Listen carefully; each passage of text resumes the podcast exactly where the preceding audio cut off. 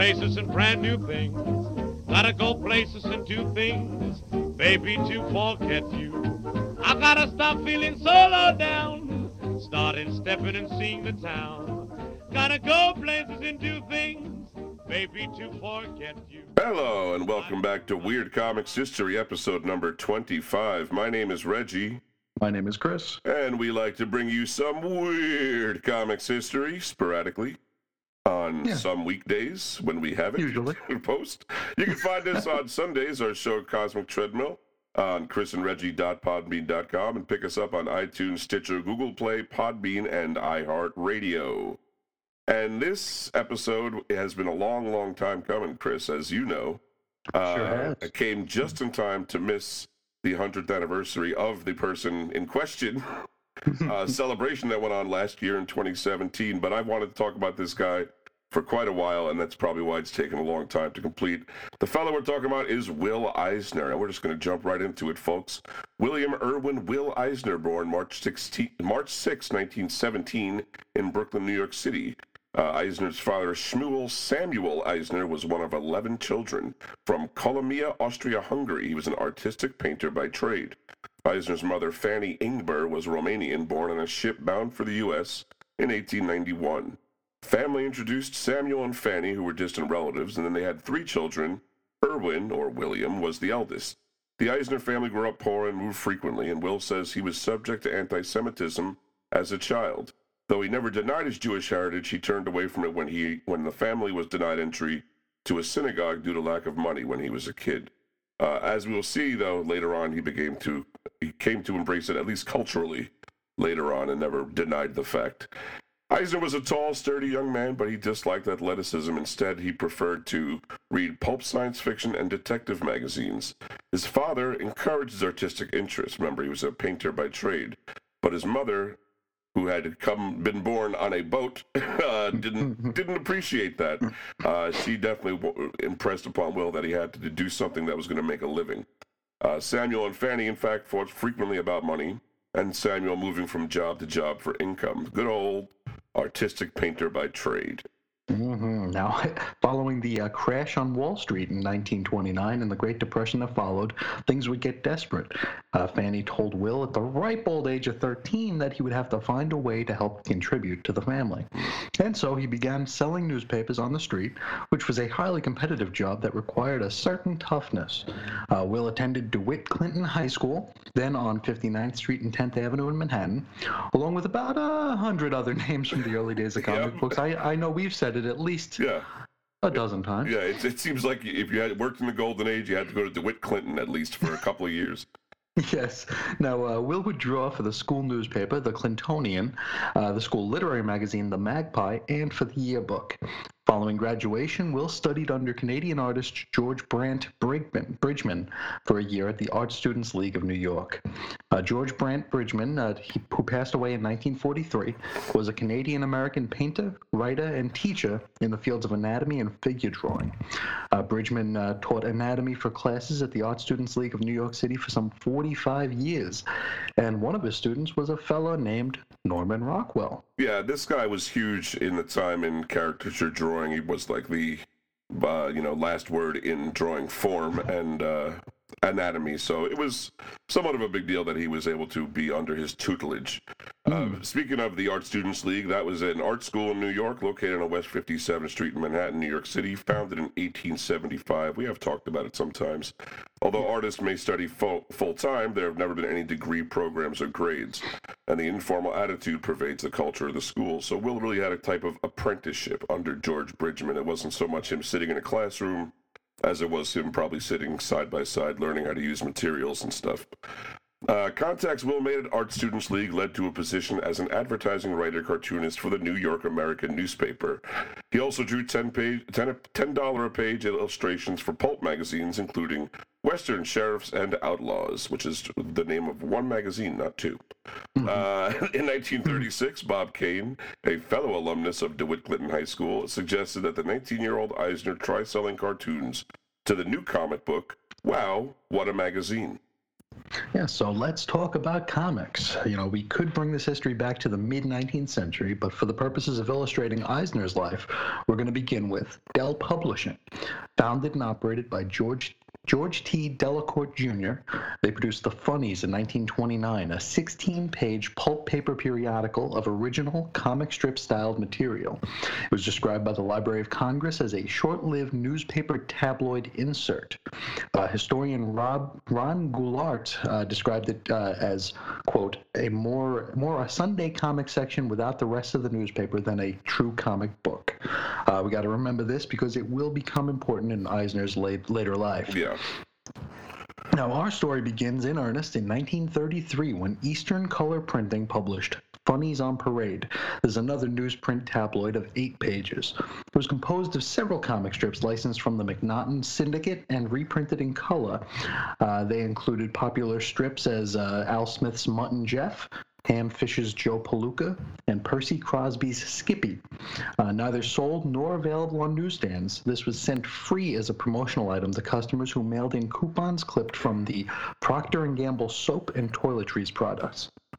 Now, later in 19, 1933, Eastern Color salesperson Maxwell Gaines and sales manager Harry I. Wildenberg collaborated with George Delacorte of Dell Publishing to produce the 36 page one shot Famous Funnies, a carnival of comics. This is considered by most to be the first real comic book in that it had a glossy cover and was saddle stapled. It wasn't just folded and uh, slapped out there. Originally sold to Woolworths, but it, you know, Chris, it's always been unclear to me as to whether they were meant as a freebie promotional yeah. item or intended. There seems to be two stories here. Uh, there's no price on the cover. One legend has it that Max Gaines stickered each copy with a 10 cents tag before shipping, and another legend has it that Woolworth was caught selling these comics that were intended as promotional items. Mm. Somebody, somewhere, somebody charged for them. The truth is somewhere. There. Yeah, somewhere there. But the point is, they they sold, they moved, and quickly. They went, yeah. And they saw they had something here. So when Delacorte de- declined to continue with Famous Funnies, a carnival of comics, Eastern Color published Famous Funnies number one, cover dated July 1934. That was a 68 page giant selling for 10 cents. Mm. Uh, distributed to newsstands now by the Mammoth American News Company, it proved a hit with readers, selling 90% of its 200,000 copy print run. Uh, although this put Eastern Color more than 4,000 in the red. That changed quickly, though, with the series turning a $30,000 profit each issue, starting with number 12 in July 1935. So it took about a year to get going, but eventually Solvent, yeah. it, it, got going. Uh, Famous Funnies would eventually run 218 issues until 1955 and inspired many imitators, which was part of the problem.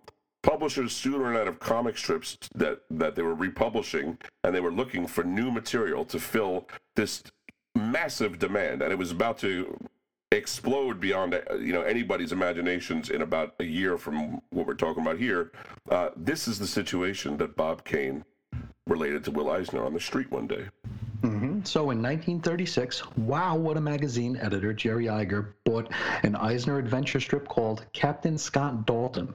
Eisner would subsequently write and draw the pirate sh- the pirate strip The Flame and the secret agent strip Harry Karry for Wow as well.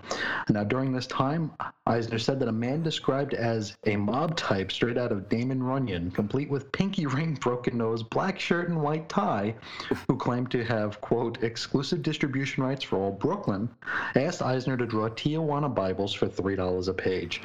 Now, if you remember from uh, our Underground uh, series here, yep. Tijuana Bibles were eight page pornographic comics printed at around 3 by 8 inches. Now, most cartoonists would get $5 a page legitimately. Uh, at $3 for what is essentially a third of a page, Eisner would stand to double his money. Uh, Eisner said he declined the offer, he described the decision as one of the most difficult moral decisions of my life. wow. Uh, right? yeah, uh, what, what, you know, we could have had some very high quality uh, Tijuana Bibles had it gone sure the other way, have. but nope, we didn't. now, now that that uh, that series Wow would last four issues, uh, cover dated July through September and uh, November 1936. Now out of a job, Eisner asked Jerry Iger if he wanted to go into business together. Now, the two were not friends. Uh, indeed, Iger was 14 years older than Eisner. Eisner lied and said he was six years older than he actually was because he was only 19 at the time. Uh, so Iger would, you know, take him a little bit more seriously. He wouldn't think he was a joke. Yeah, and, and you know, it isn't that they were enemies, but they it was a business relationship. They weren't Yeah. hanging They- out at each other's houses. yeah. they weren't pals like this that. wasn't Simon and Kirby, yeah. Exactly, yeah, precisely. So uh, the idea was that they would package comics, which is to provide finished pages to publishers for them to insert into their comic books. In 1997, Eisner recounted, We met on 43rd Street opposite the printing plant of the New York Daily News, just off 3rd Avenue. The only comic books being started were all reprinting daily newspaper comic strips, adventure strips, and it suddenly hit me, out of the blue, that they would run out of supply of these strips very soon and then there'll be an opportunity to sell original material drawn especially for these comic books. So we had lunch at this little beanery, and I told Jerry Iger about this idea that I and said I'd like to form a company with him, and we'd produce the original art for these comic books. He was 13 years older than me, and I figured he was mature, and so he could handle the sales. Iger said, "Frankly, it's going to take money, and I don't have any money." Uh, I had $15 that I'd just gotten for a commercial job, and I knew about a little building on 41st Street just off Madison Avenue that rented rooms, offices for something like 5 or $10 a month. No lease. They usually rented them to bookies, little one room, one room things. So I told Jerry, I'll put up the dough, and I'll do all the art, and all you have to do is go out and sell it. We made a deal, shook hands, we agreed to form a corporation. Eisner and Iger, my name first because I was the big money man. And then in 1985, we have Jerry Iger recalling it a little bit differently. Yeah. He says, Back in 1937, I'd been producing a lot of material under my own banner, this Unifi- the Universal Phoenix Features. In my shop, there were some wonderful artists, many of whom worked freelance as on an as-needed basis. Included were such names as Mort Meskin and Will Eisner. Will was working for me doing Hawk of the Seas and ZX5. He also did sports drawings that I syndicated with my other materials throughout the U.S. Universal Phoenix Features had gone into, quote, holding pattern because I had gone into a brief partnership with Will Eisner in mid 1938, only to buy him out in 1940 when Will was drafted into the Army to do military posters. Will had become so accomplished and so expensive as a freelance artist that the only way I could afford his services was to make him a partner. After Eisner and Iger Ltd was dissolved, I returned to publishing as Phoenix Features. Now we know for certain that Eisner was drafted in 1942, not 1940, although he did leave the company in 1940, and we're going to explain why in just a bit. Yeah, we're gonna get there, but I, you know, I just like to say when we do these parts where we quote the people speaking, which you know we love to do. Remember that they are just running off memory. They're not sitting Yeah. with with you know facts and data in front of them. So if their facts don't seem to line up with what we're saying exactly, that's okay. You know, but Yeah, they, they didn't they didn't think this was going to be kept for posterity. This Exactly. was just work. this is just work. So you know they're they're giving the more anecdotal stuff that we love, but trust our dates we have uh, you know checked and double checked, and in some cases triple checked. Uh, in late 1936, they formed Eisner and Iger Studios, also sometimes known as Syndicated Features Corporation. Jerry Iger also handled lettering along with business concerns, at least initially. Early on, Eisner used pseudonyms like Willis Renzi, which is Eisner spelled backwards, very clever, and Irwin, which is his middle name, to give the illusion that the company was well staffed. This was possibly the first comic book packager, and it was an immediate hit. Soon, Eisner and Iger had to hire on more help, including some great talents, and we're going to just name a few of the people that went through that office uh, in those years. Lou Fine, born December, uh, sorry, November 26, 1914, died July 24th, 1971. He contracted polio at a young age, leaving his legs virtually crippled for life. In 1938, Lou Fine started working at Eisner Iger Studios, and his first published work was the strip Wilton of the West in Fiction House's Jumbo Comics number 4, December 1938 cover date. He used the pseudonym Fred Sand because this was the pseudonym used by Jack Kirby when he had started the strip. Fine did acclaimed work for Fox Features Syndicate, supplying the cover to 1939's Blue Beetle number one, and drew such features as The Flame in Wonder World Comics and the self titled later series. Because Lou's legs were withered away from having suffered through polio, he worked out his upper body incessantly. It is this podcast conjecture that the extreme strength in his arms helped Lou to draw a precise true lines. We'll hear more about Lou in just a few minutes. Another guy uh, part of this crew was Bob Kane, born Robert Kahn, October 24th, 1915. He would pass away November 3rd, 1998. Now, Bob, as we mentioned, attended DeWitt Clinton High School in the Bronx with Will Eisner, uh, and then in 1936 started selling comics to Wow What a Magazine, and would bring Eisner into the fold. Uh, again, this stuff we've mentioned already. Yeah. Uh, now, after Wow folded and Eisner owning, owning Bob a good turn, it was therefore logical that he began working for the Eisner Iger studio in 1937. Now, among his work there was the funny animal feature Peter Pup, published in the UK comic magazine Wags, and then reprinted in Fiction House's Jumbo Comics. Kane also produced uh, work through Eisner and Iger for two of the companies that would later merge to form DC Comics. Those companies are All American and National Periodicals. He included the humor features uh, Ginger Snap in More Fun Comics, also Oscar the Gumshoe for Detective Comics, and Professor Doolittle for Adventure Comics. Uh, now, for that last title, he went on to do his first adventure strip, Rusty and His Pals. Uh, then in 1938, Bob Kane would leave Eisner and Iger for uh, some, uh, you know, baddie idea or another. Yeah, I think he did okay. I, I can't remember what happened with him. Yeah, he made out. He good. did all right. Uh, another guy that loomed large in the industry at one time was Bob Powell, born Stanley Robert pa- Paul Pawlowski, uh, October 2nd, 1916 to December 1967. He was born in Buffalo, New York, and moved to New York City in the early 1930s, where he studied art at the Pratt Institute. Then he went to work for Eisner and Iger. Powell's first published comic book art possibly is the uncredited three-page story, A Letter of Introduction, featuring the famed ventriloquist Edward Bergen and his dummy, Charlie McCarthy, in Fiction House's Jumbo Comics number 2, October 1938. That's right, folks. A comic about a ventriloquist act. And a, and a creepy one at that. And a very creepy one, but that that could, that, that may be only just slightly dumber than the radio show of the ventriloquist. Uh, most famously, Powell drew many of the earliest adventures of the Jungle Queen Sheena in Jumbo Comics, and we're going to hear a little story about this guy a little later on too. Now, one of the industry giants, uh, Jack Kirby, was also part of this gang here. Uh, born Jacob Kurtzberg, August 28, 1917, would pass away February 6, 1994. Grew up on the Lower East Side of New York City and got his first steady illustration work uh, doing in-betweens for Fleischer Animation in 1939. He'd quickly move on to the Eisner Iger shop.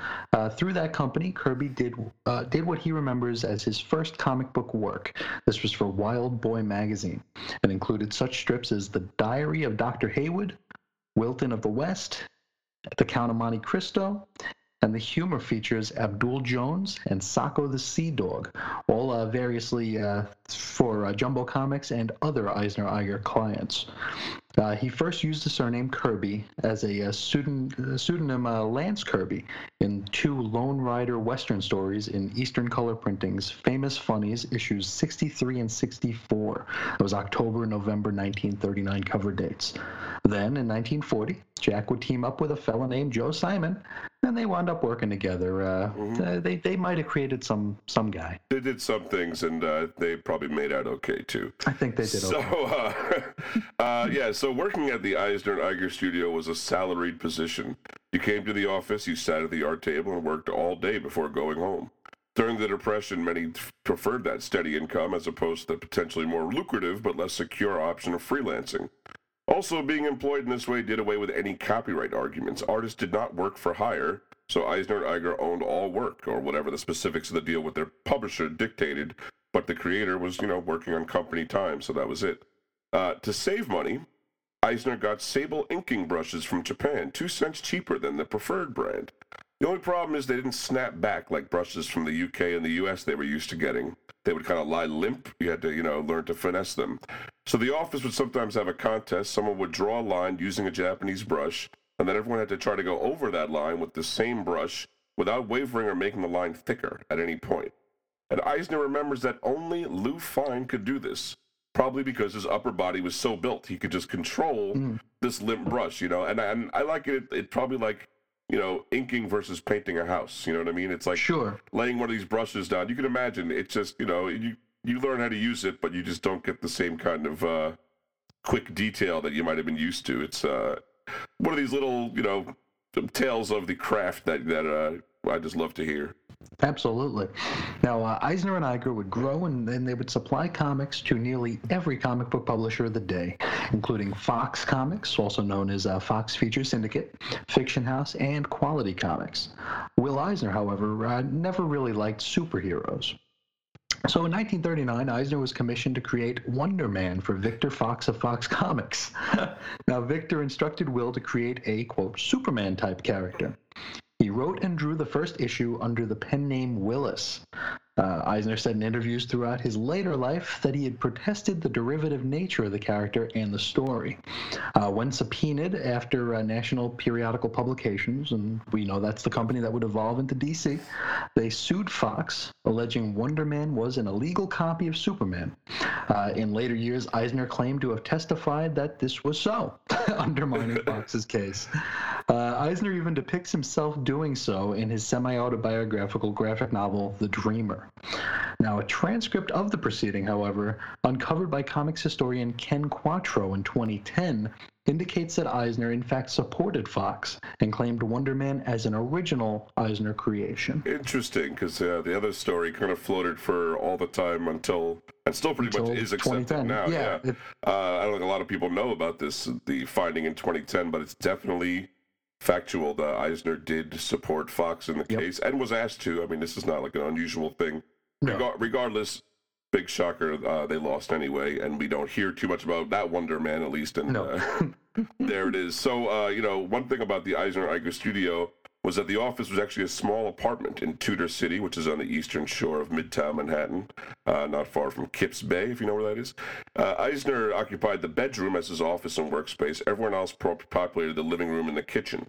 Working together in close proximity, of course, meant they talked and told jokes all day. Now, Bob Powell, this is the guy born Stanley Pavlowski, was the only non-Jewish person working at Eisner Iger. Indeed, had to be one of the only, one of the very few non-Jewish people working in comics at the time. Probably, uh, Uh, but he was also very anti-Semitic, and, and would jokingly, jokingly refer to Eisner and Iger as a kike shop.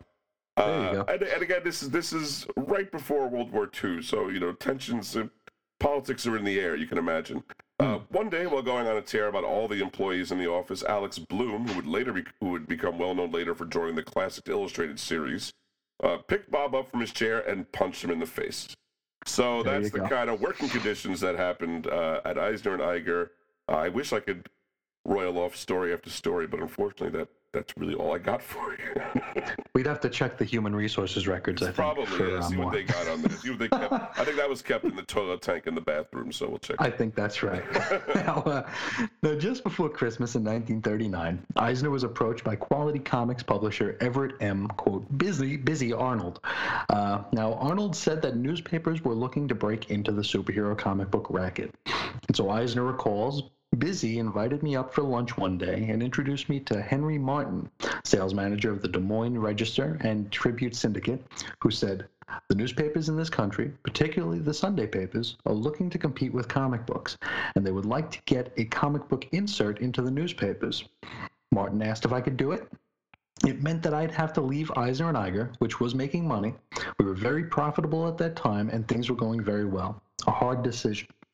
Anyway, I agreed to do the Sunday comic book, and we started discussing the deal, which was uh, that we'd be partners in the comic book section, as they called it at the time. And also, I would produce two other magazines in partnership with Arnold. This would be almost exactly like the first ever comic book, The Funnies from 1929, as we discussed earlier. That's right. So they kind of have made a little circle back to their uh, Original, yeah. origins, you know. Uh, now, for most illustrators in the Golden Age, having a syndicated newspaper strip and even into the Silver Age was the ultimate goal. Uh, Eisner approached Iger about leaving the company, and Jerry Iger was surprised. He pointed out they were making a ton of money, and Eisner was sure to be drafted into the military soon enough anyway. The two agreed to part ways, Eisner selling his stake in the company to Iger for a paltry $20,000.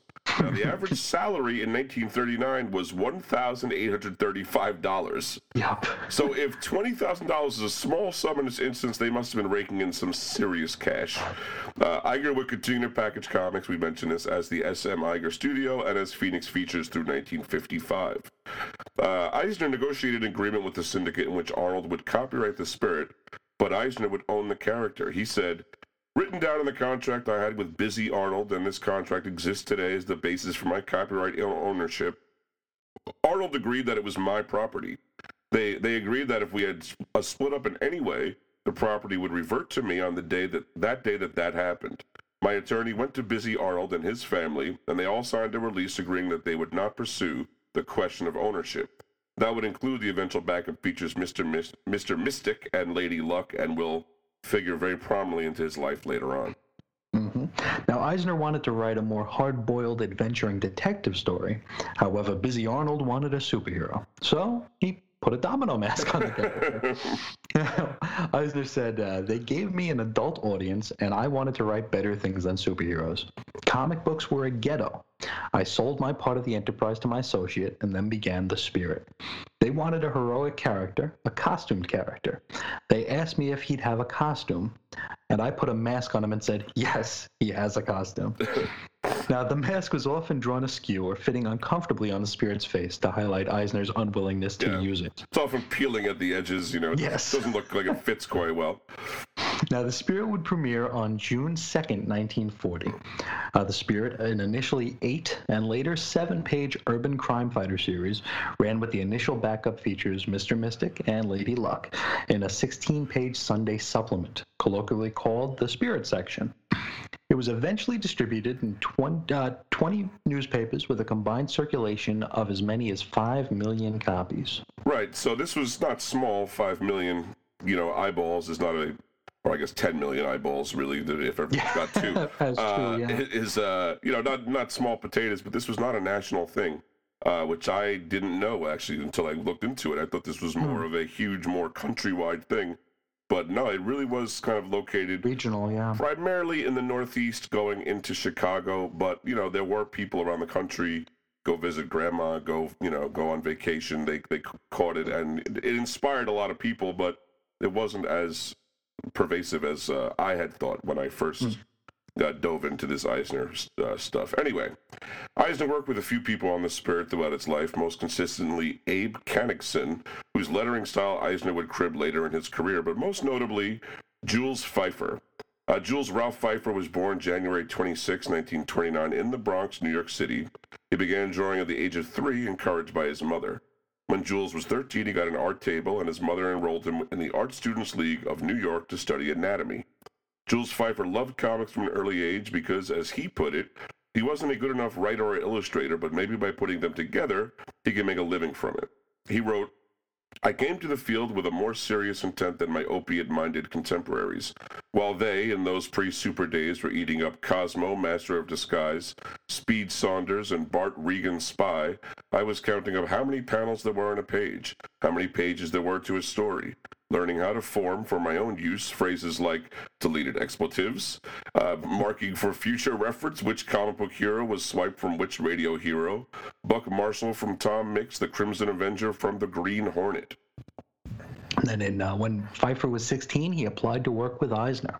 Uh, Will didn't like his artwork, but Jules knew so much about him personally, he decided he, quote, had to hire him as a groupie.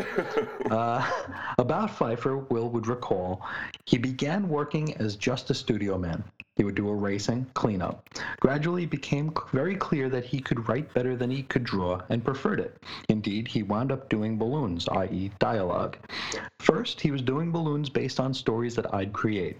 I would start a story off and say, Now, here's where I want the spirit to do the following things. You do the balloons, Jules. Uh, gradually, he would take over and do stories entirely on his own, generally based on ideas we'd talked about. I'd come in generally with the first page, then he would pick it up and carry it from there. In 1947, Feiffer also attended the Pratt Institute for a year to improve his art style.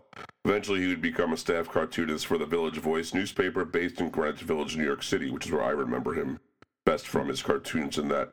Uh, we really could go on in great length about Jules Feiffer, probably do a whole episode. Didn't even mention that he put together one of the first comic book retrospectives, The Great Comic Book Heroes, Doubleday 1977, which is all the origins of Golden Age uh, superheroes. But the point is that he was trusted enough by Eisner to take over production managing of the Spirit while Will was drafted into the army. There it is. and this was in uh, either late 41 or early 42. Uh, he was given six months to get his get his affairs in order, and then he would report to boot camp. Uh, Eisner was eventually sent to the Aberdeen Proving Ground in Maryland, where he got involved in the newspaper. Aberdeen was a training facility as well as a place to test ordnance, so uh, Eisner got involved in producing comics to train soldiers. On his way to Aberdeen, uh, Will stopped at the Holabird Ordnance Depot in Baltimore, Maryland, where a mimeograph publication titled Army Motors was put together. Eisner said, Together with the people there, I helped develop its format. I began doing cartoons, and we began fashioning a magazine that had the ability to talk to the GIs in their language. So I began to use comics as a teaching tool. And when I got to Washington, they assigned me to the business of teaching or selling preventative maintenance. Yeah, the military folks that have put together maintenance manuals to that point, they didn't like Eisner horning in on their operation with silly cartoons. Uh, theirs was like a standard, mostly text manual with heavily labeled line drawn diagrams. It's like what you get with any you know uh, thing you got to put together. You know, IKEA. Yeah. IKEA. Uh, the problem with that doesn't even have the text. Uh, a contest was arranged to see which way of communicating was more effective, something like assembling a motor from scratch. It was soon discovered that soldiers understood and retained the information from Eisner's comics far better from, st- from standard manuals, which should not be a surprise to anyone that has read comics. Uh, hmm it sounded very effective.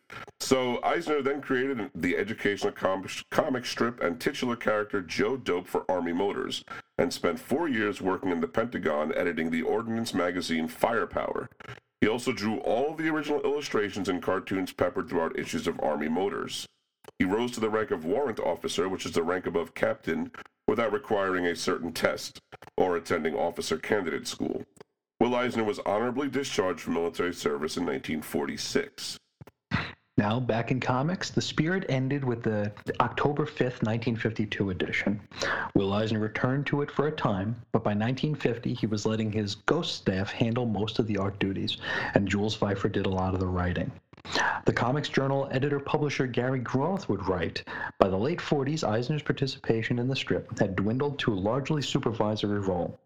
Eisner hired Jerry Grandinetti and Jim Dixon to occasionally ink his pencils. By 1950, Jules Feiffer was writing most of the strips, and Grandinetti, Dixon, and Al Wenzel were drawing them. Grandinetti penciled as a ghost artist under Eisner's byline and said in tw- uh, 2005 that before the feature's demise, Eisner had, quote, tried everything, uh, had me penciling the spirit. Later on, it was Wally Wood who drew the final installments. Now, in 1948, while producing the Spirit, Will formed the American Visuals Corporation in order to produce instructional materials for the government, related agencies, and any other businesses that would give him money. The company was based out of Connecticut near his new suburban home. Other clients of American Visuals Corporation they included uh, RCA Records, the Baltimore Colts football team, and New York Telephone. He continued to work on Army Motors and its 1950 successor magazine, PS, the Preventative Maintenance Monthly, until 1971. And that was his life career, folks. Uh, also illustrated an official Army pamphlet in 1968 and 1969 called the M1 M16A1 rifle, specifically for troops in Vietnam about maintaining the tricky M16 rifle. And I just want to point out too that before he came in to do this uh, preventative maintenance monthly, the Army did not practice preventative maintenance. Uh. The hmm. way the way they dealt with things was when something broke, now it was time to fix it.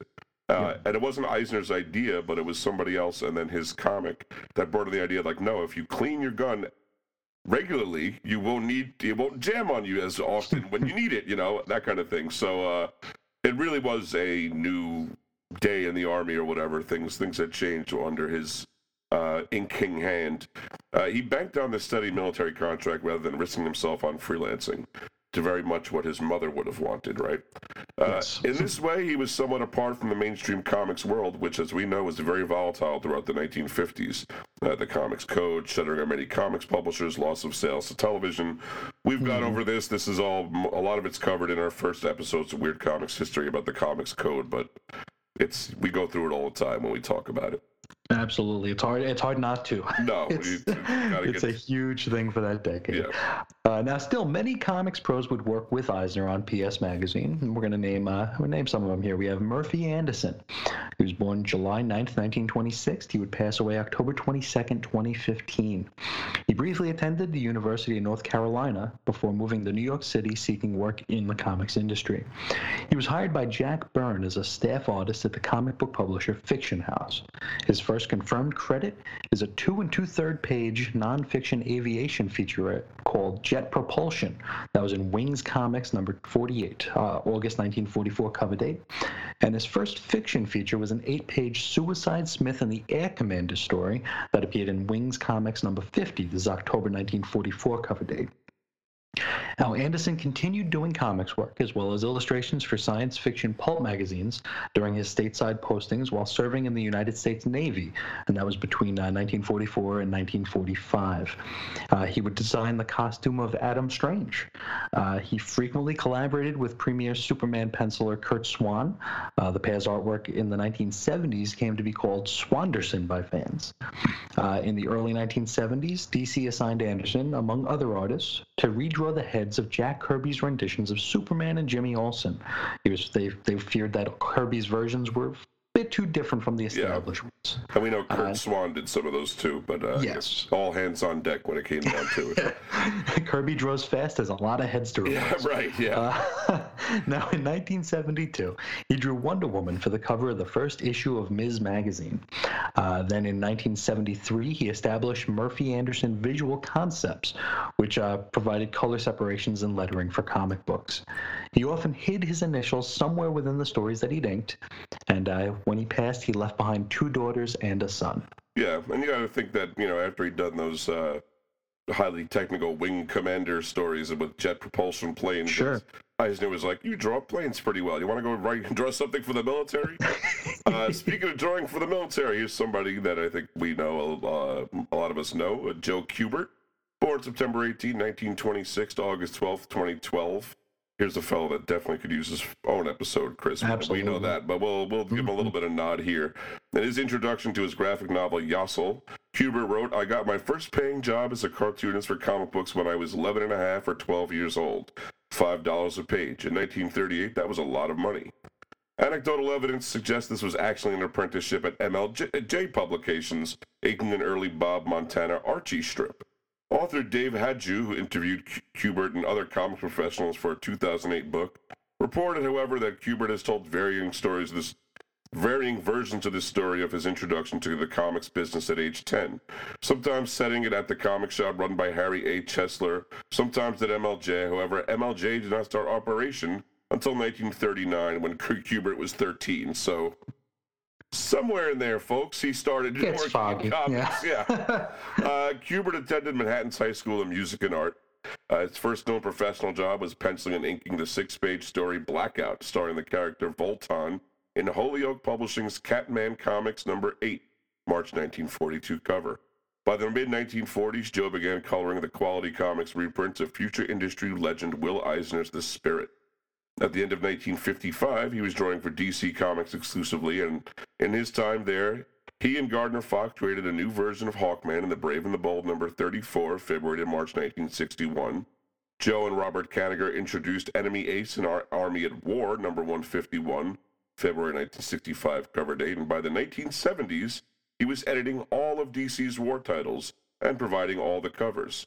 The Joe Kubert School of Cartoon and Graphic Art was founded in September 1976 by Kubert and his wife Muriel in Dover, New Jersey, and it continues to crank out comics strong? professionals today, right? Yeah. hmm Now we have Mike Ploog. He was born July 13th, either 1940 or 1942. Uh, why not? Uh, after his parents divorced and sold the farm when Ploog was about 10 or 11 years old, his mother took Mike and his siblings to live with her in Burbank, California.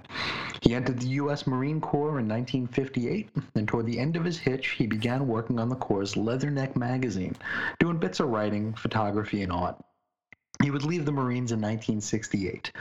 Around 1969, he began working on a Batman and Superman animated TV series at the Los Angeles studio Filmation, doing what he called cleanup work for other artists. The following season, he was promoted to layout work on those t- characters' series. Uh, now, moving to the Hanna-Barbera studio the following season, he worked on layouts for the animated series Motor Mouse and Autocat and uh, Wacky Races, as well as the first Scooby-Doo pilot. Nothing spectacular, though. It was okay. It was a salary, you know?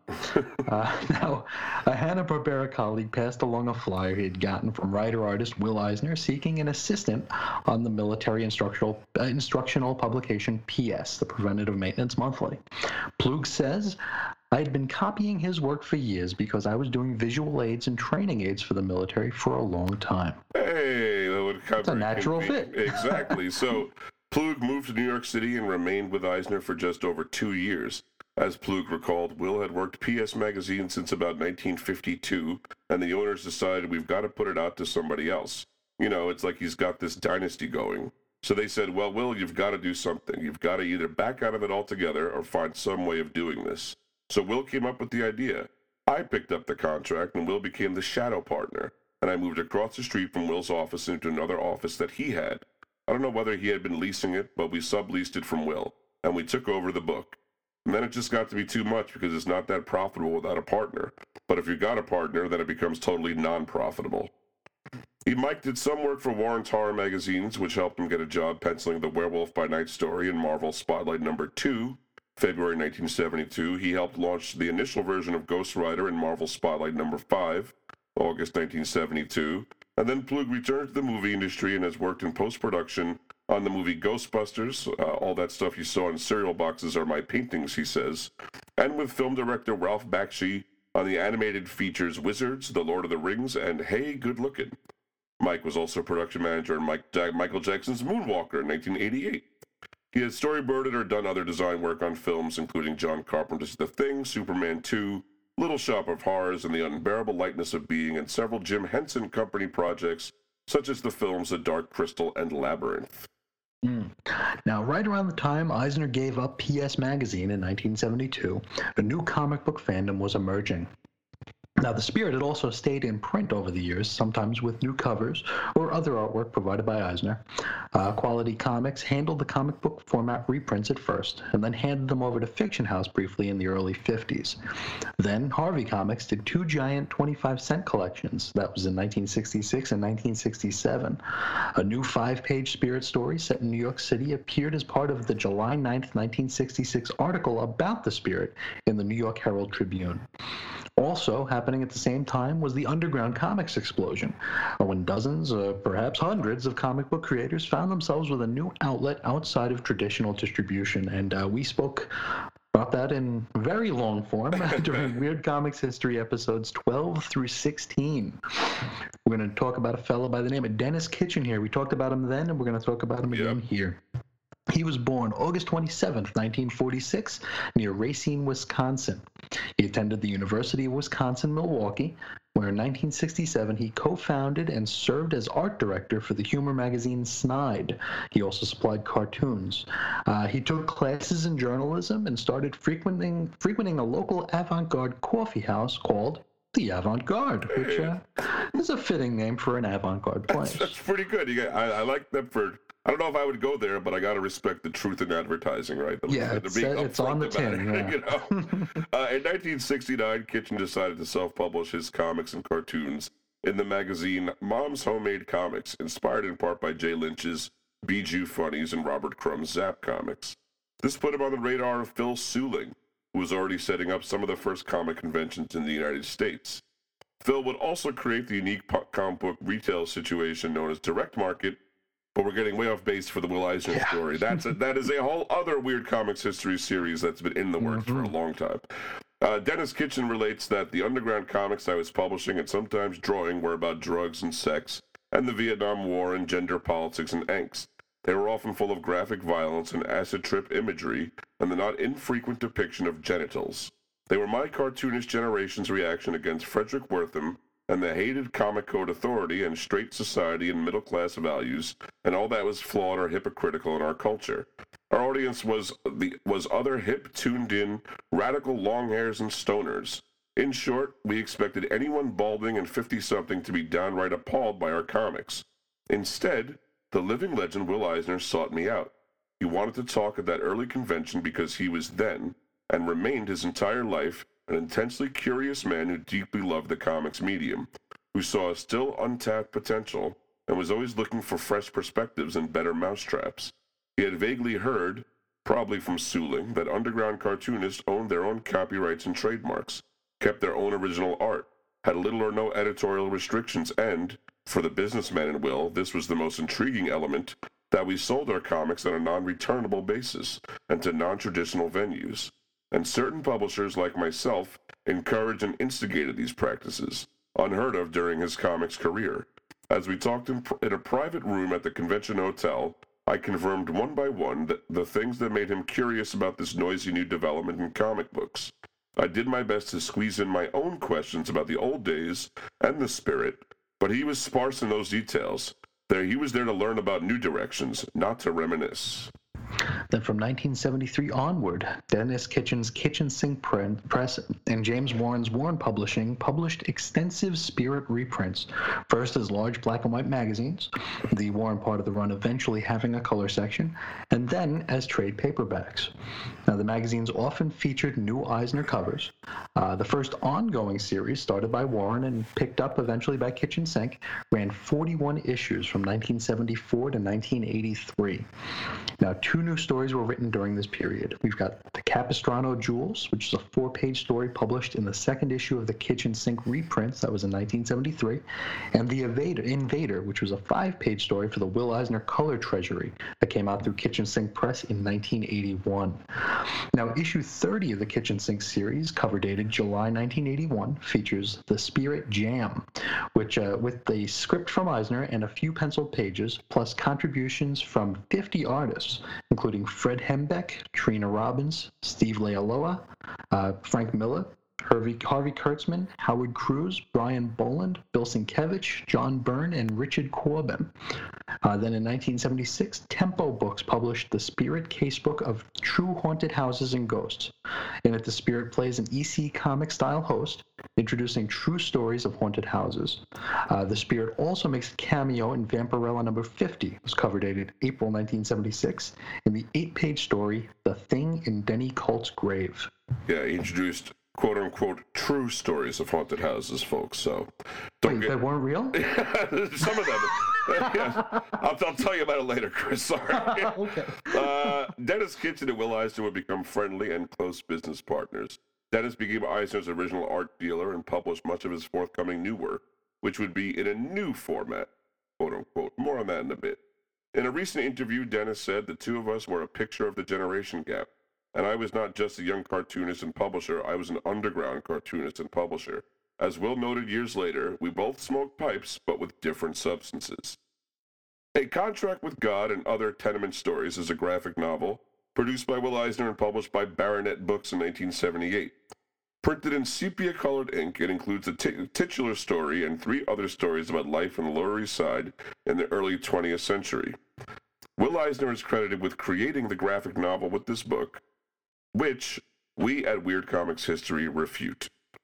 Okay, uh, don't. This is not going to cause ripples, I don't think, through the industry. But just want to say this, put this out there. He may have created the term, but the first graphic novel was "It Rhymes with Lust" in 1950 by St. John's Publications, written by Leslie Waller and Arnold Drake, with art by Matt Baker. A story created for a book format that had words and pictures, you know, words that followed the pictures. To me, that's the basic elements of the graphic novel. Skeleton, yeah. Yeah, they called it a picture novel, but it was functionally identical to A Contract with God and subsequent works. Anyway, we're not here to diminish Eisner's accomplishments. I just want to say that if if ever you wanted to know our position on the matter, that's our position.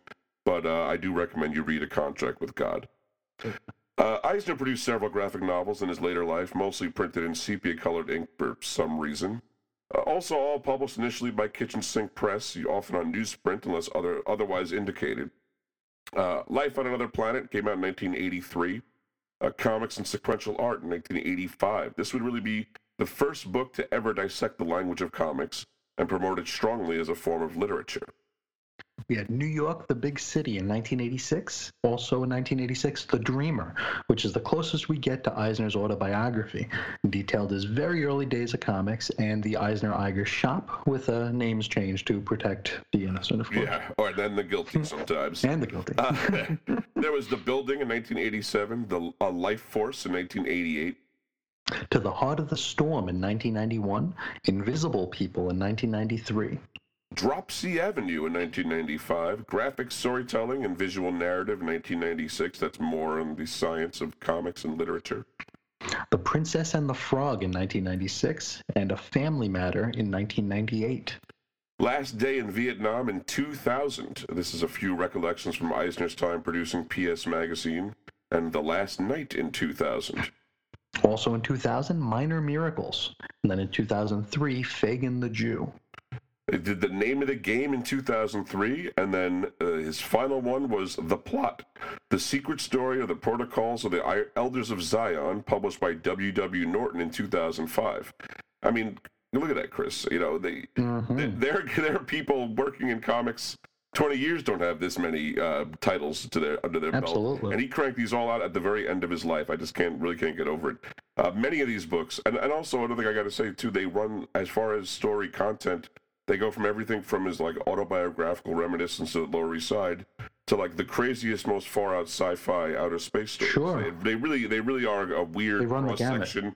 Uh, just him having fun with the medium. Uh, many of them have been reprinted in editions collecting several stories into one and in other formats. Last year was a big Will Eisner reprint year. If you uh, to the lo- local comic shop, you might have seen a lot of his books appearing and more in force. Uh, you'll have to figure it all out at the purchasing point, folks. We can't can't help you too much there. There's a lot of different ways these things have been packaged and reprinted. Absolutely. Uh, another great book by Will, Will Eisner is Will Eisner's Shop Talk, that was published by Dark Horse Comics in 2001. Now, this contains interviews between Will and some of comic books' greatest creators, including Jack Kirby, Joe Simon, Gil Kane, Joe Kubert, Jack Davis, Neal Adams, C.C. Beck, Milton Caniff, Gil Fox, Harvey Kurtzman, and many more. Now, Dark Horse also released Eisner Miller in 2005, and this is a book length transcript of a fairly ca- casual conversation between Will Eisner and Frank Miller. It's also very enlightening. Yeah. Now, in his later years, Will taught at the School of uh, Visual Arts in New York City, where he published Will Eisner's Gallery, just a collection of work by his students. In 2002, Eisner participated in the Will Eisner Symposium in the, of the uh, 2002 University of Florida Conference on Comics and Graphic Novel. Well, you know, they did name it after him, so he kind of, I think he felt obligated. You got to a show show, yeah. And of course, I just got, to nod. You know that Will Eisner shop talk, especially, even if you aren't interested in Will Eisner, and but you're interested in comics history. First of all, I'd wonder why, what happened, why you'd be interested in one and not one, the not the other. other? But if, if that's a, still that book is is an invaluable resource. The things those guys talk about the early days of comics, uh, they're it's, in- full, it's incredible. It really is a really readable and really recommendable book. Uh, he died February 6, 2005, in Lauderdale Lakes, Florida, of complications from a quadruple bypass surgery. He was survived by a wife and son. In the introduction to the 2001 reissue of A Contract with God, Eisner revealed that the inspiration for the title story grew out of the 1970 death of his leukemia stricken teenage daughter, Alice, next to whom he is buried. Until then, only Eisner's closest friends were even aware of his daughter's life and death.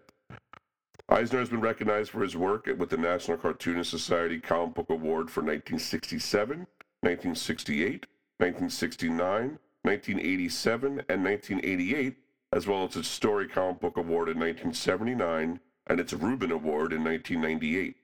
He was inducted into the Academy of Comic Book Arts Hall of Fame in 1971 and the Jack Kirby Hall of Fame in 1987, and of course, the following year, the Will Eisner Comic Industry Awards were established in his honor.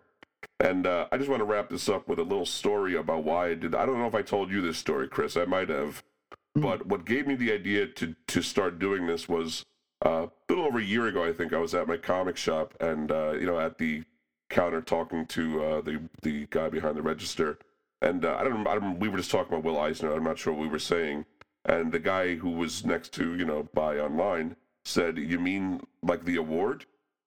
And uh, to, to which not not only did I feel like it was a travesty that someone was in a comic shop that didn't know who Will Eisner was, but I had to think like, of course it's named after a person. Like, what do you think the Oscar? Sure. Do you think the Oscar is the name of the actual award? It's there's a person behind it, folks. Do a little research. You know, like they don't. Uh, they, they didn't name it because he was a pet.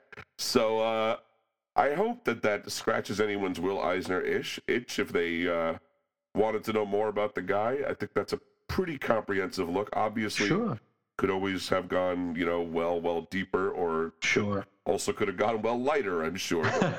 We didn't do that. We we did what we do. But uh, if you've got any uh, questions, comments, you got any reminiscences about Will Eisner, you can write to us at weirdcomicshistory at gmail.com. Uh, you can find us on Facebook at facebook.com slash cosmic T-Mill history, at uh, Twitter at cosmic T-Mill, and I'm on Twitter at Reggie Reggie. I'm at Ace Comics. See our weekly writings over at WeirdScienceDCComics.com. And of course, I tell you every week, and even on this show, that you got to check Chris's personal blog, Chris is an InfiniteEarths.com, where he reviews a different DC comic every single day of the week, going on now several hundred days. What are we on now? 716? we are, we are.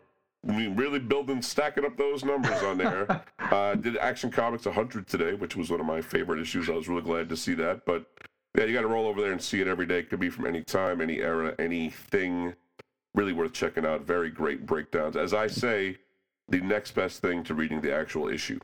hmm Uh, we also have our show site here at weirdcomicshistory.blogspot.com, which uh, is a thing that exists in the world, but uh, doesn't get nearly as much love as it needs to from either of us or anybody. Uh, one of these days. Uh, we will include in our show notes for a Will Eisner bibliography, as well as some reference materials. If uh, we do get inspired to update that blog, they'll be there as well. Yeah, I think I think that much I can do, huh? we, we could we could we could move it over there. I mean, I, I you know, it's we are bad at that, folks. I'm sorry. the back end is is not our forte for the No. uh, the social media side of things, but we uh, like the researching and the talking. and, Exactly. everything else kind of goes over our heads. if anybody wants an unpaid internship, they can be our social media maven. I'd be fine with that. I give Yeah, give you- absolutely. give you all the passwords and uh, have at it. But uh, I think that's all we got for him this time. Chris, got anything else for him? No, that'll do it. Well, until next time, folks, I want you to keep it weird historically. See ya. Have a banana, Hannah. Try the salami, Tommy. Give with the gravy, Davy. Everybody eats when they come to my house. Try a tomato plate too. Here's cacciatore, Dory. Taste the bologna, Tony. Everybody eats when they come to my house. I fix your favorite dishes, hoping this good food fills ya. Work my hands to the bone in the kitchen alone. You better eat if it kills ya.